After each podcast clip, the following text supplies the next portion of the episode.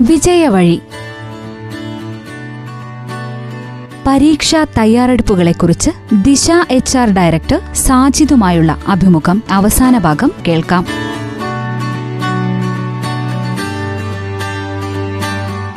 നമസ്കാരം. വിജയവഴിയിലേക്ക് എല്ലാ പ്രിയ ശ്രോതാക്കൾക്കും സ്വാഗതം. ഈ പരിപാടിയുടെ കഴിഞ്ഞ അധ്യായത്തിൽ എങ്ങനെ പരീക്ഷയ്ക്ക് തയ്യാറെടുക്കാമെന്നും എന്തെല്ലാം കാര്യങ്ങളാണ് പരീക്ഷയ്ക്കായി ഒരുങ്ങുമ്പോൾ ശ്രദ്ധിക്കേണ്ടത് എന്നതിനെയും കുറിച്ച് directors for intellectual social and humanitarian activities എന്ന ഓർഗനൈസേഷന്റെ എച്ച് ഡയറക്ടർ സാജിദുമായി നടത്തിയ അഭിമുഖമാണ് ശ്രോതാക്കൾ കേട്ടത്. നമുക്കറിയാം ഇന്നത്തെ സാഹചര്യത്തിൽ ഒരു വ്യക്തിക്കും പരീക്ഷകളെ നേരിടാതെ ജീവിതത്തെ അഭിമുഖീകരിക്കാൻ കഴിയുകയില്ല. അതുകൊണ്ട് തന്നെ ഓരോ വിദ്യാർത്ഥിയെയും പരീക്ഷയെ ഭയമില്ലാതെ നേരിടുന്നതിന് ചെറുപ്പത്തിലെ തന്നെ പരിശീലിപ്പിക്കേണ്ടത് അത്യാവശ്യമാണ്. പരീക്ഷയ്ക്കൊരുങ്ങേണ്ട കുട്ടികൾ ശ്രദ്ധിക്കേണ്ട കൂടുതൽ കാര്യങ്ങളെക്കുറിച്ചും അവർക്കായി മറ്റുള്ളവർ നൽകേണ്ട പിന്തുണയെക്കുറിച്ചും അദ്ദേഹം ഇന്ന് നമ്മളോട് കൂടുതലായി സംസാരിക്കുന്നതാണ്. സാർ ഇനി പരീക്ഷയ്ക്ക് വളരെ കുറച്ച് ദിവസങ്ങൾ മാത്രമേ ഉള്ളൂ. ഈ ഒരു ദിവസങ്ങളിലെ ഒരു പ്ലാനിംഗ് അവർ എങ്ങനെയാണ് നടത്തേണ്ടത്? ഈ കുറഞ്ഞ സമയം കൊണ്ട് എളുപ്പത്തിൽ പഠിക്കാനായിട്ടുള്ള എന്തെങ്കിലും തരത്തിലുള്ള സ്റ്റഡി മെത്തേഡ്സ് ഉണ്ടോ? ഒന്ന് ഇനിയെങ്കിലും പരീക്ഷയ്ക്ക് കുറച്ച് ദിവസങ്ങൾ നിങ്ങളുടെ മുമ്പിലുണ്ട്. ഒരു കൃത്യമായ ഒരു പഠന സമയം ഒരു ഒരു ഒരു സ്റ്റഡി ഹാബിറ്റ് നിങ്ങൾ കഴിയുന്ന കുറച്ച് ദിവസം ഒരു ഹാബിറ്റൊക്കെ ഡെവലപ്പ് ചെയ്ത് വരാനുള്ള സമയം ഇനി ഉണ്ടോ എന്ന് ചോദിച്ചാൽ എനിക്ക് നോ എന്ന് പറയേണ്ടി വരും. എങ്കിൽ പോലും നിങ്ങളുടെ ആഗ്രഹം മനസ്സിൽ വെച്ചുകൊണ്ട് തന്നെ കൃത്യമായി ഇരുന്ന് പഠിക്കാൻ പറ്റുന്ന ഒരു സംവിധാനങ്ങളൊക്കെ ഒരുക്കി വയ്ക്കുക അതിന്റെ മെറ്റീരിയൽസൊക്കെ ഒരുക്കി വയ്ക്കുക പിന്നെ S Q three R triple R എന്നൊക്കെ പറയുന്ന ഒരു മെത്തേഡ് സാധാരണ കുട്ടികൾക്ക് കുറഞ്ഞ സമയം കൊണ്ട് പഠിക്കാൻ എളുപ്പത്തിൽ ഉപയോഗിക്കാവുന്ന ഒരു മെത്തേഡാണ് അത് S Q R R R. അങ്ങനെ ആണ് അതിന്റെ ഒരു ഫോർമേഷൻ അതിൽ ഒന്നാമത്തെ കാര്യം സ്കാൻ ചെയ്യുക എന്നുള്ളതാണ്. നിങ്ങൾക്ക് പഠിക്കാനുള്ള ടെക്സ്റ്റ് ബുക്ക് അതിന്റെ പാർട്ട് എന്താണോ നിങ്ങൾ എന്ത് മെറ്റീരിയലാണ് ഉപയോഗിക്കുന്നത് ആ പാർട്ടൊന്ന് എടുത്തിട്ട് ഒരു കഷ്ണം കടലാസും കൂടെ കയ്യിൽ വെച്ചാൽ വളരെ നല്ലത്. എന്നിട്ട് ഇപ്പോൾ ഒന്നാമത്തെ ചാപ്റ്ററാണ് പഠിക്കുന്നതെങ്കിൽ ആ ഒന്നാമത്തെ ചാപ്റ്ററിലെ ഹെഡിങ്സ് മാത്രം ഒന്ന് നോക്കിയിട്ട് അല്ലെങ്കിൽ ഫോക്കസ് ഏരിയ നിങ്ങൾ മുമ്പിൽ വെച്ചിട്ട് ആ ഫോക്കസ് ഏരിയയിൽ ഒന്നാമത്തെ ചാപ്റ്ററിൽ ഫോക്കസ് ഏരിയയിൽ പെടുന്ന കാര്യങ്ങൾ എന്തൊക്കെയാണ് അതൊന്ന് ആ പേപ്പറിലൊന്ന് നോട്ട് ചെയ്ത് വയ്ക്കാം എന്നിട്ട് അതിനാണ് സ്കാനിങ് എന്ന് പറയുക. അപ്പോൾ ഒരു ചാപ്റ്ററിൽ നമുക്ക് എന്തെല്ലാം പഠിക്കാനുണ്ട്? ഒരു സ്കാനിങ് റിപ്പോർട്ട് നമ്മുടെ കയ്യിൽ വന്നു. ഇനി ടെക്സ്റ്റ് ബുക്ക് ആണെങ്കിൽ അത് അടച്ചു വെച്ചതിന് ശേഷം ഈ പേപ്പർ നോക്കിയിട്ട് രണ്ടാമത്തെ പ്രോസസ്സായ ക്വസ്റ്റ്യനിങ് എസ് ക്യു ആണ് ഞാൻ പറഞ്ഞത്. ക്വസ്റ്റ്യൻ ചെയ്യാൻ. നിങ്ങൾ നിങ്ങളോട് ചോദ്യം ചോദിക്കുകയാണ് വേണ്ടത്. സാധാരണ നമ്മൾ ടീച്ചേഴ്സൊക്കെ ചോദ്യം ചോദിക്കാറുണ്ട്. ഇവിടെ ഞാൻ പറയുന്നത് നിങ്ങൾ ഈ പേപ്പർ നോക്കി നിങ്ങളോട് ചോദ്യം ചോദിക്കാം ഇപ്പോൾ ഫസ്റ്റ് നിങ്ങൾ എഴുതി വെച്ച പോയിന്റ് ഇലക്ട്രോ മാഗ്നറ്റിക് ഇൻഡക്ഷൻ എന്നാണെങ്കിൽ what is electromagnetic induction എന്ന് നിങ്ങൾ നിങ്ങളോട് തന്നെ ചോദിച്ചു നോക്കുക. നിങ്ങൾ ഉത്തരം പറയാൻ ശ്രമിച്ചു നോക്കുക. ധാരാളം ചോദ്യങ്ങളുടെ ഉത്തരം നിങ്ങൾക്ക് അറിയുമായിരിക്കും അങ്ങനെയെങ്കിൽ നിങ്ങൾ ആ ഭാഗം ഇനിയും പഠിച്ച് സമയം കളയേണ്ട ആവശ്യമില്ല. ചില ചോദ്യങ്ങൾക്ക് നിങ്ങൾക്ക് ഉത്തരം കിട്ടില്ല. ആ ചോദ്യങ്ങൾ നിങ്ങൾ വായിക്കാൻ ശ്രമിക്കുക. ആ ചോദ്യങ്ങളാണ് നമ്മളുടെ അടുത്ത ഘട്ടത്തിലേക്ക് പോകുന്നത്. അവിടെ റീഡ് എന്ന് വേണമെങ്കിൽ നമുക്ക് ആറിനെ പറയാം. എസ് ക്യു ആർ ആർ മൂന്ന് ആറുകളാണ് ഞാൻ പറഞ്ഞിരുന്നത്. അതിൽ ആദ്യത്തെ ആർ ആവശ്യമുള്ള കാര്യങ്ങൾ നമ്മളൊന്ന് വായിക്കുക എന്നുള്ളതാണ്. അവിടെ വായനയ്ക്ക് നമ്മൾ കഥ വായിക്കാറുണ്ട് നോവൽ വായിക്കാറുണ്ട്. അതുപോലെ തന്നെ സയൻസിന്റെ പുസ്തകവും മാത്സിന്റെ പുസ്തകവും വായിച്ചാൽ പരീക്ഷയ്ക്ക് എഴുതാൻ കഴിയില്ല. അപ്പോൾ അതുകൊണ്ട് അവിടെ സ്പെസിഫിക് റീഡിംഗ് എന്നും ഫോട്ടോ റീഡിംഗ് എന്നും മൈക്രോ റീഡിംഗ് എന്നൊക്കെ പറയുന്ന ധാരാളം മേഖലകളുണ്ട് വായനയ്ക്ക്. ഞാൻ വിശദീകരിക്കുന്നില്ല. എങ്കിൽ പോലും ഇവിടെ എനിക്ക് തോന്നുന്നത് നിങ്ങൾ സ്പെസിഫിക് ആയിട്ട് വായിക്കുക എന്നുള്ളതാണ്. പരന്നൊരു വായനയ്ക്ക് സ്കോപ്പില്ല പലപ്പോഴും നമ്മുടെ സ്കൂളിലൊക്കെ അങ്ങനെയാണ്. ടീച്ചേഴ്സ് പഠിക്കുക എന്ന് പറയുമ്പോൾ നമ്മളൊരു പുസ്തകം എടുക്കും ഒറ്റ വായന വായിക്കും അരമണിക്കൂറൊക്കെ വായിക്കും. അരമണിക്കൂർ കഴിഞ്ഞിട്ട് എഴുന്നേറ്റ് പോകുമ്പോൾ എന്താണ് വായിച്ചെന്ന് ചോദിച്ചാൽ ആ ആ ഉത്തരമാണ് നമ്മുടെ മനസ്സിലുണ്ടാവുക. അതിൽ നിന്ന് വിട്ടിട്ട് സ്പെസിഫിക് ആയിട്ട് വായിക്കും ഞാനിപ്പോൾ പറഞ്ഞ ഇലക്ട്രോ മാഗ്നറ്റിക് ഇൻഡക്ഷൻ ആണ് നിങ്ങൾക്ക് അറിയേണ്ടതെങ്കിൽ അത് മാത്രം പറഞ്ഞ ഭാഗം വായിക്കാം അപ്പോൾ അതിനാണ് നമ്മൾ റീഡ് എന്ന് ആ ഒരു കാര്യം കൊണ്ടാണ് റീഡ് ഉദ്ദേശിക്കുന്നത്. അടുത്തൊരു കാര്യം പഠിച്ചു കഴിഞ്ഞ ഒരു അരമണിക്കൂറൊക്കെ പഠിക്കുക. അതാണ് നിങ്ങൾക്ക് ചെയ്യാവുന്ന നല്ലൊരു കാര്യം. ഒരു അര മണിക്കൂറൊക്കെ പഠിച്ച് ഒന്ന് റെസ്റ്റ് എടുക്കുക ചില ആളുകൾ ആ റെസ്റ്റ് എടുക്കുന്ന സമയത്ത് അങ്ങ് പോകും അങ്ങനെ പോകരുത് അത് ഒരു പത്ത് മിനിറ്റ് കഴിഞ്ഞിട്ട് തിരിച്ചു വരണം. ആ പത്ത് മിനിറ്റ് വേണമെങ്കിൽ നിങ്ങൾക്ക് അടുക്കളയിൽ പോവാം. അമ്മയോട് ചണ്ട കൂടാം. വേണമെങ്കിൽ പഞ്ചസാര പാത്രത്തിലൊന്ന് കൈയിട്ടിട്ട് ഒരു പിഞ്ച് ഓഫ് ഷുഗർ ഇട്ടോ. ഞാനീ പറഞ്ഞു വന്നതുകൊണ്ട് വലിയ പഞ്ചസാര പറഞ്ഞ് എടുത്തു വെച്ചിട്ടേ വലിയ സ്പൂണോ കയ്യിലൊക്കെ ഉപയോഗിച്ച് കോരി അടിക്കേണ്ട ആവശ്യമില്ല. ഷുഗറിന്റെ മരുന്ന് ഞാൻ തന്നെ പറഞ്ഞു തരേണ്ടി വരും. ചെറിയൊരു മധുരം കഴിക്കുന്ന നല്ലതാണ് ഇടയ്ക്ക്. അതൊരു സ്റ്റഡി ഹാബിറ്റിന്റെ ഭാഗമാണ് ഒരു മിഠായി വായിലിടുന്നത് നല്ലതാണ്. ചോക്കോ കണ്ടന്റ് കുറവുള്ള മിഠായികൾ ഉപയോഗിക്കുന്നത് നല്ലതായിരിക്കും അല്ലെങ്കിൽ ഞാൻ ഈ പറഞ്ഞ പോലെ സാധാരണക്കാരനായ നമ്മുടെയൊക്കെ വീട്ടിൽ ചിലപ്പോൾ എപ്പോഴും മിഠായി വാങ്ങി വയ്ക്കാൻ കഴിഞ്ഞു എന്ന് വരില്ല. അതുകൊണ്ട് ഒരു പിഞ്ച് ഓഫ് ഷുഗർ വേണമെങ്കിൽ വായിലിടാം. എന്തൊരു മധുരം കഴിക്കുന്ന നല്ലതാണ്. ഏറ്റവും നല്ല സാധനം ഞാൻ പറഞ്ഞാൽ നിങ്ങളുടെ രക്ഷിതാക്കൾ ഒരുപക്ഷെ എന്നെ അന്വേഷിച്ച് വരും. പഠിക്കുന്നതിന് മുമ്പ് കഴിക്കാനുള്ള ഏറ്റവും നല്ല സാധനം ഐസ്ക്രീമാണ് കേട്ടോ എന്റെ പേരും അഡ്രസ്സൊന്നും രക്ഷിതാക്കളോട് അച്ഛനോട് വേണം പറഞ്ഞു കൊടുക്കണ്ട. ഐസ്ക്രീം വായിൽ വെച്ചിട്ട് പഠിക്കുന്നത് നല്ലതാണ്. അവിടെ ഞാൻ നേരത്തെ പറഞ്ഞ കാര്യം ഓർക്കണേ. ഒരു വലിയ ഫാമിലി പാക്ക് ഐസ്ക്രീം എനിക്കിന്ന് സയൻസ് പഠിക്കാനുണ്ട്. ഫാമിലി പാക്ക് ഐസ്ക്രീം വാങ്ങി തരണമെന്ന് പറഞ്ഞാൽ അച്ഛനോട് കച്ചറ ഉണ്ടാക്കരുത്. ബഹളം ഉണ്ടാക്കരുത്. ഇതൊരു ചെറിയൊരു അല്പം ഒരു ചെറിയൊരു ക്വാണ്ടിറ്റി വായിൽ വെച്ചിട്ട് പഠിക്കുക. എന്നിട്ട് പഠിക്കാൻ ഇരിക്കുമ്പോൾ ശ്രദ്ധിക്കുക. കസേരയിൽ ഇരുന്നിട്ടാണോ നിങ്ങൾ പഠിക്കുന്നത്? അല്ല അല്ലേ? ആ അച്ഛനമ്മമാരൊക്കെ ഒരു പരാതി പറയുന്നുണ്ട്. നിങ്ങൾ ഉറങ്ങുന്നുണ്ട്. പഠിക്കുമ്പോഴാണ് ഉറങ്ങുന്നത്. ഏതോ ഒരു സിനിമയിൽ ജഗതി ഉണ്ടല്ലേ? ഒരു കോലൊക്കെ കണ്ണിൽ വെച്ചിരിക്കുന്നത്? ഓക്കെ. അതുകൊണ്ട് കസേരയിൽ ഇരുന്ന് പഠിക്കാൻ ശ്രമിക്കുക. നല്ല ചാരിയൊക്കെ ഇരിക്കുക. നല്ല കംഫർട്ടായിട്ട് ഇരിക്കുക. കഴിയുമെങ്കിൽ മുമ്പിൽ ഒരു സ്റ്റൂൾ വെച്ചിട്ട് കാല അതിന്റെ അകത്ത് ഉയർത്തി വെച്ചിട്ടിരിക്കുക. ഓക്കെ ഞാൻ ഈ പറയുന്ന കാര്യം കുറച്ചൊരു കുഴപ്പമുണ്ടാക്കുന്ന എനിക്ക് തന്നെ അറിയാം. പലപ്പോഴും പലരും ഇത് നെറ്റി ചുളിച്ച് കേൾക്കുന്നുണ്ടാവും. കാലൊക്കെ ഉയർത്തി വെച്ച ഉറക്കം വരില്ല അങ്ങനെയൊക്കെയാണ് പഠിക്കുക എന്നൊക്കെ ചോദിക്കും. പക്ഷേ ഞാൻ പറയുന്ന ഒരു കാര്യം ബ്രെയിൻ വിൻഡോസ് എന്ന് പറയുന്ന ഒരു കൺസെപ്റ്റ് ഉണ്ട് നിങ്ങൾ ബ്രെയിനൊക്കെ പഠിച്ചിട്ടുണ്ടാവില്ല? പത്താം ക്ലാസ്സിൽ തന്നെ പഠിക്കുന്നുണ്ട്. പ്ലസ് ടു അത് പഠിക്കുന്നുണ്ട്. ബ്രെയിന്റെ പിക്ചറൊക്കെ നമ്മൾ വരയ്ക്കുക അതിന്റെ ഇമേജ് നമ്മൾ വരയ്ക്കുന്നുണ്ട്. Cerebrum cerebellum medulla oblongata thalamus hypothalamus ഒക്കെ നിങ്ങൾ പഠിക്കുന്നല്ലേ? അവിടെ ഒരിക്കലും തലച്ചോറിന് ജനലുകൾ നിങ്ങൾ വരച്ചിട്ടില്ലല്ലോ. പക്ഷേ സൈക്കോളജി പറയുന്നത് ബ്രെയിൻ വിൻഡോസ് ഉണ്ട്. ബ്രെയിൻ വിൻഡോസ് എന്ന് പറയും. ഞാൻ വേറൊരു എക്സാമ്പിൾ പറയാം. നല്ലൊരു റൂം അടച്ചുറപ്പുള്ള നല്ല ഷെൽട്ടർ നല്ലൊരു റൂം അതിനുള്ളിലേക്ക് എനിക്ക് എന്തെങ്കിലും എടുത്തു വെക്കണം. വിലപിടിപ്പുള്ള കുറേ സാധനങ്ങൾ എന്റെ കയ്യിലുണ്ട്. എനിക്ക് ആ റൂമിൽ വെക്കണം. അല്ലെങ്കിൽ ആ റൂമിൽ കുറേ സാധനങ്ങൾ ഇരിക്കുന്നുണ്ട്. എനിക്കത് തിരിച്ചെടുക്കണം. എങ്ങനെ എടുക്കാം ജനലോ വാതിലോ തുറക്കണം എന്നാൽ മാത്രമേ എനിക്ക് അങ്ങോട്ട് വയ്ക്കാനും അവിടെ നിന്ന് തിരിച്ചെടുക്കാനും കഴിയുള്ളൂ. സെയിം അതേപോലെ തന്നെ ആ പോയിന്റിൽ തന്നെ നിന്നുകൊണ്ട് നിങ്ങളൊന്ന് ആലോചിച്ച് നോക്ക്.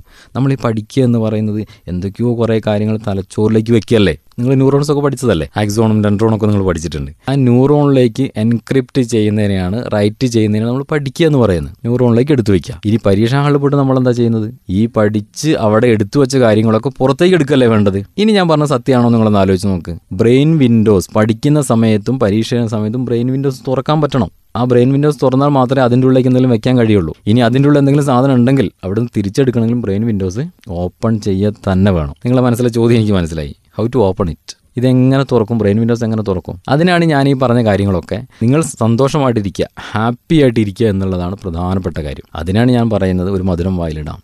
അതൊരു ബയോളജിക്കൽ ആയിട്ടുള്ള ഒരു ടെക്നിക്കാണ് ഒരു മധുരം വായിലിടാം. ഒരു ഐസ്ക്രീമിന്റെ ഒരു പോർഷൻ വേണമെങ്കിൽ നിങ്ങൾക്ക് കഴിക്കാം. ഇടയ്ക്കൊന്ന് നടക്കാം. ആ നടക്കുന്ന സമയത്ത് ചെരുപ്പ് ഉപയോഗിക്കാൻ നടന്നാൽ വളരെ നല്ലത്. ഇപ്പോൾ ഈ സമയത്തൊക്കെ നിങ്ങൾ ബ്രെയിൻ വിൻഡോസ് വീണ്ടും ഓപ്പൺ ആക്കാൻ വളരെ എളുപ്പമാണ്. അഡ്രിനാലിൻ എന്ന് പറയുന്ന ഒരു ഹോർമോൺ നിങ്ങൾ കേട്ടിരുന്നു അഡ്രിനാലിൻ. ഈ അഡ്രിനാലിൻ ഉൽപ്പാദിപ്പിക്കപ്പെട്ടാൽ ചെറിയൊരു കുഴപ്പമുള്ളത് തോട്ട് ബ്ലോക്ക് ആവും ബ്രെയിൻ വിൻഡോസ് ക്ലോസ് ആവും. രാവിലെ അമ്മ നിങ്ങൾക്ക് ചായ കൊണ്ട് തരില്ലേ? അമ്മേന്റെ മാത്രം ജോലിയാണെന്നും വിചാരിക്കേണ്ട കേട്ടോ നിങ്ങൾക്കും ആവാം. ഞാനൊരു ടിപ്പിക്കൽ എക്സാമ്പിൾ പറഞ്ഞു അമ്പ നിങ്ങൾക്ക് ചായ കൊണ്ട് തരുന്നു നിങ്ങൾ വേഗം ആ ചായ എടുത്ത് കുടിക്കുന്നു. നല്ല ചൂടുണ്ടായിരുന്നു പൊള്ളി വായ് പൊള്ളി. എന്തായിരിക്കും പ്രതികരണം?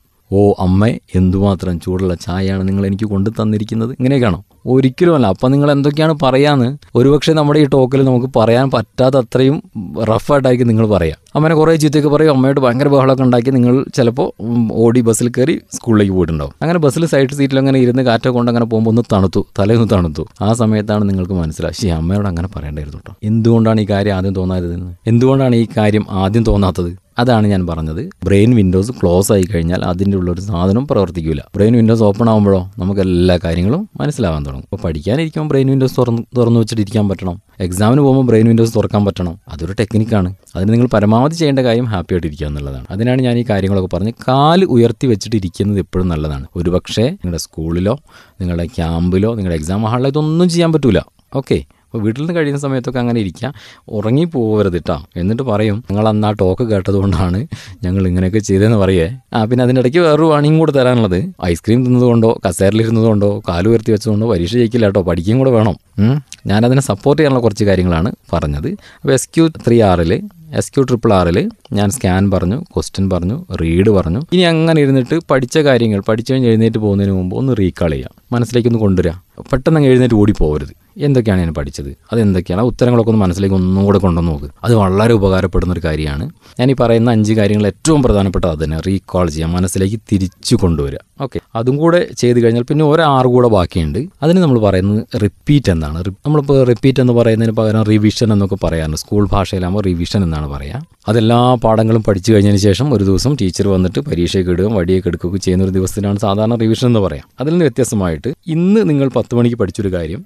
നാളെയും കഴിഞ്ഞ് മറ്റന്നാൾ പത്ത് മണിക്ക് മുമ്പെങ്കിലും ഒരു തവണ ഒന്ന് ഓർത്തെടുക്കാൻ ഒന്ന് മറിച്ച് നോക്കാൻ നിങ്ങൾക്ക് സമയം കിട്ടണം. ഇന്ന് മൂന്ന് മണിക്ക് പഠിച്ചാണെങ്കിൽ നാളെയും കഴിഞ്ഞ് മറ്റന്നാൾ മൂന്ന് മണിക്ക് മുമ്പ് ഒന്നും കൂടെ ഓർത്തെടുക്കുക. അതൊരു ഏഴ് ദിവസത്തിനുള്ളിൽ. അതായത് നമ്മൾ ഈ വെള്ളിയാഴ്ച പഠിച്ചൊരു കാര്യം അടുത്തൊരു വെള്ളിയാഴ്ച ആവുന്നതിന് മുമ്പ് ഒന്നുകൂടെ നോക്കാൻ പറ്റും. അപ്പോൾ രണ്ട് തവണയായിട്ടോ. നമ്മൾ ഇന്ന് പത്ത് മണിക്കാണെങ്കിൽ മറ്റന്നാൾ പത്ത് മണിക്ക് ഒന്നുകൂടെ നോക്കുന്നു. അടുത്ത ശനി ഏതാണ് ദിവസം നമ്മൾ പഠിച്ച ദിവസം ഏതാണോ ആ ദിവസത്തിനുള്ളിൽ ഒന്നുകൂടെ നോക്കുന്നു. പിന്നെ ഒരു ഇരുപത്തൊന്ന് ദിവസത്തിനുള്ളിൽ ഒന്നും കൂടെ നോക്കുക എന്നാണ് സാധാരണ പറയുക ഒരുപക്ഷെ നമ്മുടെ പരീക്ഷയ്ക്ക് മുമ്പിന് അത്രയും സമയങ്ങളൊന്നും ഇല്ല അപ്പോൾ അതുകൊണ്ട് തന്നെ ഞാൻ ഈ പറഞ്ഞ ആ ഒരു പീരീഡ് നിങ്ങൾ അങ്ങനെ തന്നെ ഫോളോ ചെയ്യണം എന്നല്ല ഞാൻ പറയുന്നത്. എന്നാലും ഇടയ്ക്കൊക്കെ ഒന്ന് മറിച്ച് നോക്കാൻ സമയം കണ്ടെത്താം ഇങ്ങനെ ഇത്രയും കാര്യങ്ങൾ ചെയ്താൽ എനിക്ക് തോന്നുന്നത് എങ്ങനെയാണ് പഠിക്കേണ്ടത് എന്ന നിങ്ങളുടെ മനസ്സിലെ ഒരു ചോദ്യത്തിന് ചെറിയൊരു ഉത്തരം എനിക്ക് തരാൻ പറ്റിയ എന്നുള്ളതാണ്. സ്കാൻ ചെയ്യുക. നിങ്ങൾ നിങ്ങളോട് തന്നെ ചോദ്യങ്ങൾ ചോദിക്കുക. അതെങ്ങനെയാണ്? ഇതെങ്ങനെയാണ്? അതെങ്ങനെയാണ് എഴുതേണ്ടത്? അതിന് എത്ര മാർക്കിന്റെ ചോദ്യങ്ങളാണ് വരിക? ഒരു മാർക്കിനാണ് എങ്ങനെയാണ് എഴുതുക? അതേ ചോദ്യത്തിന് അഞ്ച് മാർക്കിന് വന്നാൽ എന്തെല്ലാം കാര്യങ്ങൾ എഴുതണം? ഇതൊക്കെ നിങ്ങൾ നിങ്ങളോട് തന്നെ ചോദിക്കണേ. അടുത്തൊരു കാര്യം ആവശ്യമുള്ള കാര്യങ്ങൾ സ്പെസിഫിക് റീഡിംഗ് നടത്തുക. പ്രത്യേക ഉദ്ദേശം മനസ്സിൽ വെച്ചിട്ട് ആ ഒരു പാരഗ്രാഫ് ആണെങ്കിൽ അങ്ങനെ ഒരു പേജാണെങ്കിൽ അങ്ങനെ അത് മാത്രം വായിക്കുക. കഴിഞ്ഞ ഉടനെ അടച്ചു വയ്ക്കുക. അടുത്ത കാര്യങ്ങൾ നിങ്ങളോട് തന്നെ ചോദ്യം ചോദിക്കുക. ആവശ്യമെങ്കിൽ വീണ്ടും ടെക്സ്റ്റ് തുറക്കുക. അടുത്ത ഭാഗം വായിക്കുക. അങ്ങനെ തന്നെയാണ് വായിക്കേണ്ടത്. അടുത്തൊരു കാര്യം പഠിച്ച കാര്യങ്ങൾ ഇടയ്ക്കിടയ്ക്കൊന്ന് മനസ്സിലേക്ക് തിരിച്ചു കൊണ്ടുവരിക. അത് വെറുതെ ഇരിക്കുമ്പോഴോ കളിക്കുമ്പോഴോ ടി വി കാണുമ്പോഴോ യാത്ര ചെയ്യുമ്പോഴോ ഒക്കെ മനസ്സിലേക്ക് തിരിച്ചു കൊണ്ടുവരാൻ പറ്റും. അതിനൊരു പ്രത്യേക സമയത്തിന്റെ ആവശ്യമില്ല. അടുത്തൊരു കാര്യം ഞാൻ പറഞ്ഞത് ഇടയ്ക്കൊന്ന് റിവൈസ് ചെയ്യുക. ടീച്ചർ നമ്മളോട് ചോദ്യം ചോദിക്കാൻ കാത്തു നിൽക്കണ്ട. റിവിഷന്റെ ദിവസങ്ങളാവാൻ കാത്തു നിൽക്കേണ്ട ആവശ്യമില്ല. സ്കൂൾ ക്യാമ്പ് തുടങ്ങേണ്ട. അതിനുവേണ്ടി നിങ്ങൾ വെയിറ്റ് ചെയ്യേണ്ട ആവശ്യമില്ല. നിങ്ങൾ പഠിച്ച കാര്യങ്ങൾ ഒരു പ്രത്യേക ഇന്റർവെൽ ഒന്ന് മറിച്ച് നോക്കാനും ഒന്ന് ഓർത്തെടുക്കാനൊക്കെ നിങ്ങൾ തന്നെ ശ്രമിക്കുക. ഇങ്ങനെയൊക്കെയാണ് പഠിക്കേണ്ടത് എന്നാണ് എന്റെ ഒരു അഭിപ്രായം. പിന്നെയും മറ്റ് പല മെത്തേഡ്സും ഉണ്ട്. നമ്മളിപ്പോൾ അതെല്ലാം കൂടെ പറയുന്നില്ല. നിങ്ങൾക്ക് ആവശ്യമെങ്കിൽ പിന്നീടൊക്കെ നമുക്ക് അത്തരം ഹെൽപ്പുകൾ ചെയ്യാവുന്നതാണ്. ഓക്കെ ഇപ്പൊ കുട്ടികൾ പഠിക്കാനിരിക്കുമ്പം വീട്ടിലുള്ളവരെ എത്രത്തോളം ശ്രദ്ധിക്കേണ്ടതാണ്? അവർക്ക് എങ്ങനെയുള്ള ഒരു അന്തരീക്ഷമാണ് മാതാപിതാക്കൾ ഒരുക്കി കൊടുക്കേണ്ടത്? മാത്രമല്ല അവർ എന്തൊക്കെ കാര്യങ്ങളാണ് ചെയ്യേണ്ടത്? വലിയ ചോദ്യമാണല്ലേ?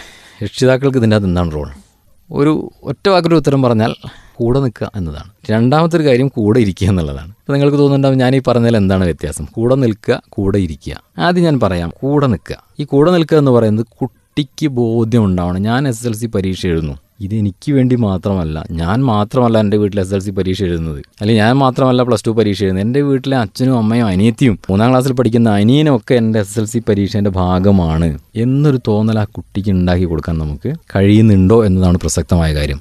കുട്ടി എസ് എസ് എൽ സി പരീക്ഷയിലെത്തുന്നു അല്ലെങ്കിൽ എസ് എസ് എൽ സി ക്ലാസ്സിലെത്തുന്നു അല്ലെങ്കിൽ പ്ലസ് ടു ക്ലാസ്സിലെത്തുന്നു അതുകൊണ്ട് ആ കുട്ടിയിൽ മാത്രം കുറച്ച് മാറ്റങ്ങൾ ഉണ്ടാവും നീ പോയിരുന്ന് പഠിക്കുക നിനക്കിനി കളിക്കാൻ സമയമില്ല അല്ലെങ്കിൽ നിനക്കിനി ടി വി കാണാൻ സമയമില്ല എന്ന് പറയുന്നതിനപ്പുറം നമുക്ക് പരീക്ഷയില്ലേ? നമുക്ക് ഇങ്ങനെ ചെയ്തുകൂടെ വീട്ടിൽ തന്നെ അന്തരീക്ഷം ഒന്ന് മാറുമ്പോൾ ആ കുട്ടി കുറേ ഒരു ഫിഫ്റ്റി പെർസെന്റേജ് അതിന് നിർബന്ധിതനാവും. ഞാൻ പറയുന്നത് നിർബന്ധിച്ച് പഠിപ്പിക്കണം എന്ന അർത്ഥത്തിലല്ല. ഒരു സിറ്റുവേഷൻ അങ്ങനെയാവും. അത് വളരെ അനുകൂലമാവും. അതിനാണ് ഞാൻ ഈ പറയുന്നത് കൂടെ നിൽക്കണം എന്നുള്ളത്. എല്ലാ ആളുകളും വീട്ടിലെ എല്ലാ ആളുകളും ഈ കാര്യങ്ങൾ ഉൾക്കൊണ്ടുകൊണ്ട് അവരെല്ലാവരും പരീക്ഷ എഴുതാൻ വേണ്ടി തയ്യാറാവുക എന്ന അർത്ഥത്തിലാണ് ഞാൻ ഈ പറയുന്നത്. പക്ഷേ പരീക്ഷാ ഹാളിലേക്ക് ഒരാൾക്ക് മാത്രം അല്ലെങ്കിൽ ആരാണോ ഹാൾ ടിക്കറ്റ് ഉള്ള അയാൾക്ക് മാത്രമാണ് കയറി ചെല്ലാൻ കഴിയുക. പക്ഷേ ആ പടിവാതിൽക്കൽ വരെ ആ കുടുംബത്തിലെ ഓരോ അംഗവും കൂടെ ഉണ്ടാവണം. അവിടെ വേറെ പ്രധാനപ്പെട്ട ഒരു കാര്യം അവിടെ കൺവിൻസിങ് എന്ന് പറഞ്ഞ ഒരു കാര്യമുണ്ട്. ഈ പരീക്ഷ എഴുതാൻ പോകുന്ന ആൾക്ക് ബോധ്യപ്പെടും കൂടെ വേണം. ഞാൻ കൂടെ ഉണ്ട് അച്ഛൻ ഉണ്ട് എന്ന് അച്ഛനും അമ്മയൊക്കെ ജീവിക്കുന്ന മക്കൾക്ക് വേണ്ടി തന്നെ. ആ കാര്യത്തിലൊന്നും തർക്കമില്ല. ആ കാര്യത്തിൽ നമുക്ക് സംശയമില്ല.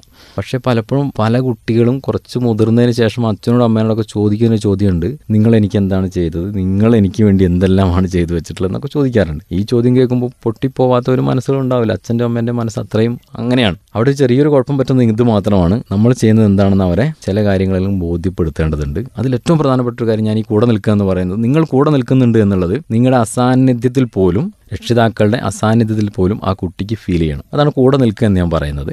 പരീക്ഷയ്ക്ക് വേണ്ടി തന്നെ നമ്മുടെ വീടിന്റെ ഒരു ടൈം ടേബിൾ വീടിന്റെ അറ്റ്മോസ്ഫിയർ ഒന്ന് മാറ്റി വയ്ക്കുന്നത് നല്ലതാണ്. അടുത്തൊരു കാര്യം ഞാൻ പറഞ്ഞു കൂടെ ഇരിക്കുക എന്നുള്ളതാണ്. കൂടെ ഇരിക്കുക എന്നുള്ളത് അത് കൺവിൻസ് ചെയ്യേണ്ടാത്ത കാര്യമാണ്. ഞാൻ കൂടെ ഇരിക്കുന്നുണ്ട്. ഞാൻ പറഞ്ഞത് തന്നെയാണ്. കുട്ടികൾ പഠിക്കുന്ന സമയത്ത് അവരുടെ കൂടെ അല്പം അല്പനേരം ഇരിക്കുക എന്നുള്ളതാണ്. നമ്മൾ അവിടെ പോയിട്ട് ഒരു സ്കൂളിലൊക്കെ ആർട്സിലൊക്കെ നടക്കുമ്പോൾ ഫ്രണ്ടിൽ ജഡ്ജസിന് ഇരുത്തൂലേ? അപ്പോൾ കസേരയിൽ ചാരി ഇരുന്ന് കാലിന്റെ മേലെ കാലൊക്കെ ഒരു ആ നീ എങ്ങനെ കളിക്കുന്നുണ്ട് നോക്കട്ടെ? എന്നൊക്കെ പറഞ്ഞ ഒരു ആറ്റിറ്റ്യൂഡിൽ നിങ്ങൾ ഒരിക്കലും ഇരിക്കരുത്. നീ എന്തൊക്കെയാണ് പഠിക്കുന്നത്? ഞാനൊന്ന് നോക്കട്ടെ. അങ്ങനെയല്ല ഞാൻ പറഞ്ഞത്. കുട്ടികളുടെ കൂടെ അവരെ അറിയാതിരിക്കുക എന്നല്ല ഞാൻ നേരത്തെ പറഞ്ഞ കൂടെ നിൽക്കുക എന്നുള്ളത് അവരെ ബോധ്യപ്പെടുത്തുകയും വേണം. കൂടെ ഇരിക്കുന്നുണ്ട് എന്നുള്ള കാര്യം അവരെ ബോധ്യപ്പെടുത്തരുത്. കുറച്ച് സമയമൊക്കെ അവരടുത്ത് പോയിരിക്കുക. അവരെന്താണ് പഠിക്കുന്നതൊക്കെ നോക്കുക. അവരുടെ സംശയങ്ങൾ ചോദിക്കുക. അധികം കുട്ടികൾ എനിക്ക് ഉറപ്പാണ് ഒന്നാമത്തെ അല്ലെങ്കിൽ രണ്ടാമത്തെ ദിവസം അവർ പഠിച്ച കാര്യങ്ങൾ നിങ്ങളോട് പങ്കുവയ്ക്കാൻ അവർ ഇഷ്ടപ്പെടും. ടീച്ചേഴ്സ് അവരെ പഠിപ്പിച്ചതുപോലെ നിങ്ങളെ പഠിപ്പിക്കാൻ അവർ ശ്രമിക്കും. അരമണിക്കൂർ ഇരുന്ന് കൊടുക്കണം. എന്താ കുഴപ്പം? അവർ പഠിപ്പിക്കട്ടെ നമ്മളെ. നമുക്ക് അറിയുന്നതാവട്ടെ അറിയാത്തതാവട്ടെ. ആ കാര്യം നമ്മളൊന്ന് കേട്ടു പഠിക്കാനുള്ള ഏറ്റവും നല്ല മാർഗം പഠിപ്പിക്കുക എന്നുള്ളതാണ്. അപ്പോൾ നമ്മളതൊന്ന് കേട്ടുകൊടുത്താൽ അവർക്കത് വലിയൊരു അനുഗ്രഹമായിരിക്കും. മാത്രവുമല്ല മറ്റ് പല വഴികൾ നമ്മൾ ഭയപ്പെടുന്ന കുറേ വഴികളില്ലേ? നമ്മുടെ കുട്ടികൾ അതിലെ പോവോ ഇതിലെ പോവോ എന്നൊക്കെ നമ്മൾ ഭയപ്പെടുന്ന കുറേ വഴികളുണ്ട്. ആ ഊടുവഴികളിലൂടെ ഒന്നും അവർ കടന്നു പോകാതെ അവർ നമ്മുടെ കൂടെ വരാൻ ഏറ്റവും നല്ലൊരു മരുന്ന് കൂടെയാണ് ഫുൾ ടൈം അവരുടെ കൂടെ നിൽക്കുക എന്നുള്ളത്. നിൽക്കുക എന്ന് ഞാൻ പറഞ്ഞ ഫിസിക്കൽ പ്രസൻസ് അല്ല. എപ്പോഴും നിങ്ങൾ അവരുടെ ബാക്കിൽ പോയിട്ട് അറ്റൻഷൻ നിൽക്കണം എന്നല്ല പറഞ്ഞത്. നിങ്ങളുടെ അസാന്നിധ്യത്തിൽ പോലും അവർക്ക് ബോധ്യപ്പെടണം വരെ എന്റെ അച്ഛൻ എന്റെ കൂടെ ഉണ്ട് എന്റെ അമ്മ എന്റെ കൂടെ ഉണ്ട് എന്റെ അനിയൻ എന്റെ കൂടെ ഉണ്ട്. പരസ്പരം അങ്ങനെയുള്ള ഒരു ബോണ്ടിങ് കൂടെ ഇരിക്കുക എന്നുള്ള ഞാൻ പറഞ്ഞു പ്യൂർ ഫിസിക്കൽ തന്നെയാണ്. നിങ്ങൾ അല്പനേരം അവരുടെ കൂടെ ഇരിക്കുക തന്നെ ചെയ്യുക. കഴിയുന്ന അത്ര നേരം അല്പനേരം എന്ന് പറഞ്ഞുകൊണ്ട് പത്ത് മിനിറ്റ് കൊണ്ടോ ഇരുപത് മിനിറ്റ് കൊണ്ടോ നിജപ്പെടുത്തുകയല്ല. അവരെ കൂടെ ഇരിക്കുക. അപ്പോൾ ഇരിക്കുന്ന സമയത്ത് അവരെന്തൊക്കെയാണ് പഠിക്കുന്നതെന്നും അവർക്ക് എന്തൊക്കെ കാര്യങ്ങളാണ് ആശങ്കയുള്ളതെന്നും അത് കുറേ കാര്യങ്ങളൊക്കെ നമുക്ക് പങ്കുവെച്ചു കൊടുക്കാൻ പറ്റും. നിങ്ങളൊരു പക്ഷേ കാണുന്ന മനസ്സിലൊരു സംശയം രക്ഷിതാക്കൾ മനസ്സിൽ കാണുന്ന ഒരു സംശയം ഇതാണ്. സാറേ ഇവർ അക്കൗണ്ടൻസി പഠിക്കുന്നു. അല്ലെങ്കിൽ അവർ ബയോളജി പഠിക്കുന്നു. എനിക്കിതറിയില്ല. ഞാൻ നാലാം ക്ലാസ് വരെ പഠിച്ചിട്ടുള്ളൂ. അല്ലെങ്കിൽ ധാരാളം രക്ഷിതാക്കൾ നല്ല വിദ്യാഭ്യാസ യോഗ്യതയുള്ള ആൾക്കാരുണ്ട്. അവർ പോലും പറയുന്നത് അവരെ കൂടെ ഞാൻ ഇരുന്നിട്ട് എന്ത് ചെയ്യാൻ എനിക്കത് അറിയുന്നില്ല. പറഞ്ഞു കൊടുക്കാൻ പറ്റുന്നില്ല എന്നാണ് നിങ്ങൾ അത് പഠിപ്പിക്കേണ്ട. അത് നിങ്ങളുടെ ജോലിയല്ല. അതിന് ടീച്ചേഴ്സ് ഉണ്ട്. അതിന് മറ്റ് സംവിധാനങ്ങളുണ്ട്. പക്ഷേ നിങ്ങൾക്ക് മാത്രം കൊടുക്കാൻ പറ്റുന്ന ചില കാര്യങ്ങളുണ്ട്. അത് കൊടുത്തേ മതിയാവും. അതിന് അവരുടെ കൂടെ നിൽക്കുകയും വേണം. അവരുടെ കൂടെ ഇരിക്കുകയും വേണം. എനിക്ക് തോന്നുന്നത് വളരെ പെട്ടെന്ന് പറയാവുന്ന രക്ഷിതാക്കൾക്ക് ചെയ്യാവുന്ന വളരെ പെട്ടെന്ന് എനിക്ക് പറയാവുന്ന മറുപടി ഇതാണ്. അവരുടെ കൂടെ നിൽക്കുകയും അവരുടെ കൂടെ ഇരിക്കുകയും ചെയ്യാൻ നമ്മൾ സമയം കണ്ടെത്തുക എന്നുള്ളതാണ്. അതോടുകൂടി നല്ല രീതിയിൽ അവർക്കൊരു മാനസികമായ ധൈര്യം വരികയും അത് പരീക്ഷയിലും മറ്റ് അവരുടെ ജീവിതത്തിൽ ഞാൻ പറയുന്നത് കേവലം ഒരു പരീക്ഷ പത്താം ക്ലാസ്സിന്റെ ഒരു പരീക്ഷ അത് വലിയ സംഭവമൊന്നുമല്ല. ജീവിതത്തിൽ ഏറ്റവും വലിയ പരീക്ഷ പത്താം ക്ലാസ്സിലെ പ്ലസ് ടുവിലെ പരീക്ഷയുമല്ല. അതിനേക്കാൾ വലിയ പരീക്ഷകളൊക്കെ എഴുതാൻ നമ്മുടെ കുട്ടികൾക്ക് ഭാഗ്യം ഉണ്ടാവട്ടെ ഞാൻ പറഞ്ഞത് ജീവിതത്തിൽ മുഴുവൻ ഈ ഒരു ആറ്റിറ്റ്യൂഡ് അവരോടുണ്ടെങ്കിൽ അവർക്ക് അതിനേക്കാൾ നല്ല ആറ്റിറ്റ്യൂഡ് നമ്മളോടും കൊണ്ടുവരാൻ കഴിയും. ഇത്രയും കാര്യങ്ങളും കൂടെ നിങ്ങൾ ചെയ്തു കൊടുക്കുകയാണെങ്കിൽ ഈ കുട്ടികൾക്ക് പരീക്ഷയ്ക്ക് നന്നായിട്ട് പ്രിപ്പയർ ചെയ്യാനും നന്നായിട്ട് അത് പ്രസന്റ് ചെയ്യാനും പറ്റും. ഇപ്പോൾ മുഴുവൻ ആളുകളും നന്നായിട്ട് നന്നായിട്ട് പരീക്ഷ നന്നായിട്ട് പഠിക്കുക നന്നായിട്ട് പരീക്ഷ എഴുതുക. എനിക്ക് ഒറ്റൊരു റിക്വസ്റ്റ് ഉള്ളത് നിങ്ങളോട്. ഈ കേട്ട കാര്യങ്ങൾ കേവലം ഒരു പരീക്ഷയ്ക്ക് വേണ്ടി മാത്രം ഉപയോഗപ്പെടുത്താതെ പത്താം ക്ലാസ്സിലെ പ്ലസ് ടുവിലെ പരീക്ഷ മാത്രമല്ല ഫോക്കസ് ചെയ്യേണ്ടത്. അതിനപ്പുറം ഞാൻ നേരത്തെ പറഞ്ഞ എന്തിനു വേണ്ടിയിട്ടാണ് ഇതൊക്കെ ചെയ്യുന്നത്?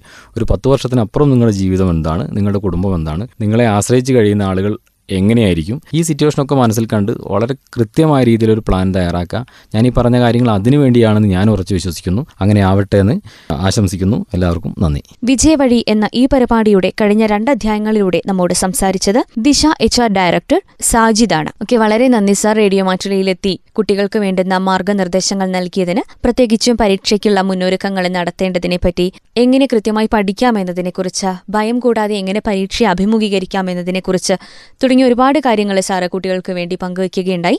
നമ്മളെ കേട്ടുകൊണ്ടിരിക്കുന്ന എല്ലാ കൂട്ടുകാരുടെ പേരിലും ഒപ്പം റേഡിയോ മാറ്റിലിയുടെയും നന്ദി അറിയിക്കുകയാണ് സാറിന്. താങ്ക് യു വിദ്യാർത്ഥികളെയും മാതാപിതാക്കളെയും അധ്യാപകരെയും സംബന്ധിച്ചിടത്തോളം വളരെ ആകാംക്ഷാഭരിതമായ കാലഘട്ടമാണ് പരീക്ഷാ ദിനങ്ങൾ. പരീക്ഷയെ ധൈര്യപൂർവം നേരിടണമെങ്കിൽ വിദ്യാർത്ഥിയോടൊപ്പം മാതാപിതാക്കൾക്കും അധ്യാപകർക്കും തങ്ങളുടേതായ പ്രധാന പങ്ക് വഹിക്കാനുമുണ്ട്. ശരിയായ രീതിയിൽ പഠിച്ച് പരീക്ഷയ്ക്ക് വേണ്ടി തയ്യാറെടുക്കുന്ന എല്ലാ കൂട്ടുകാർക്കും വിജയാശംസകൾ നേരുന്നു. ഇതോടെ ഈ പരിപാടി ഇവിടെ പൂർണമാകുന്നു. നന്ദി. നമസ്കാരം. വിജയവഴി. പരീക്ഷാ തയ്യാറെടുപ്പുകളെക്കുറിച്ച് ദിശ എച്ച് ആർ ഡയറക്ടർ സാജിദുമായുള്ള അഭിമുഖത്തിന്റെ അവസാന ഭാഗമായിരുന്നു ശ്രോതാക്കൾ കേട്ടത്.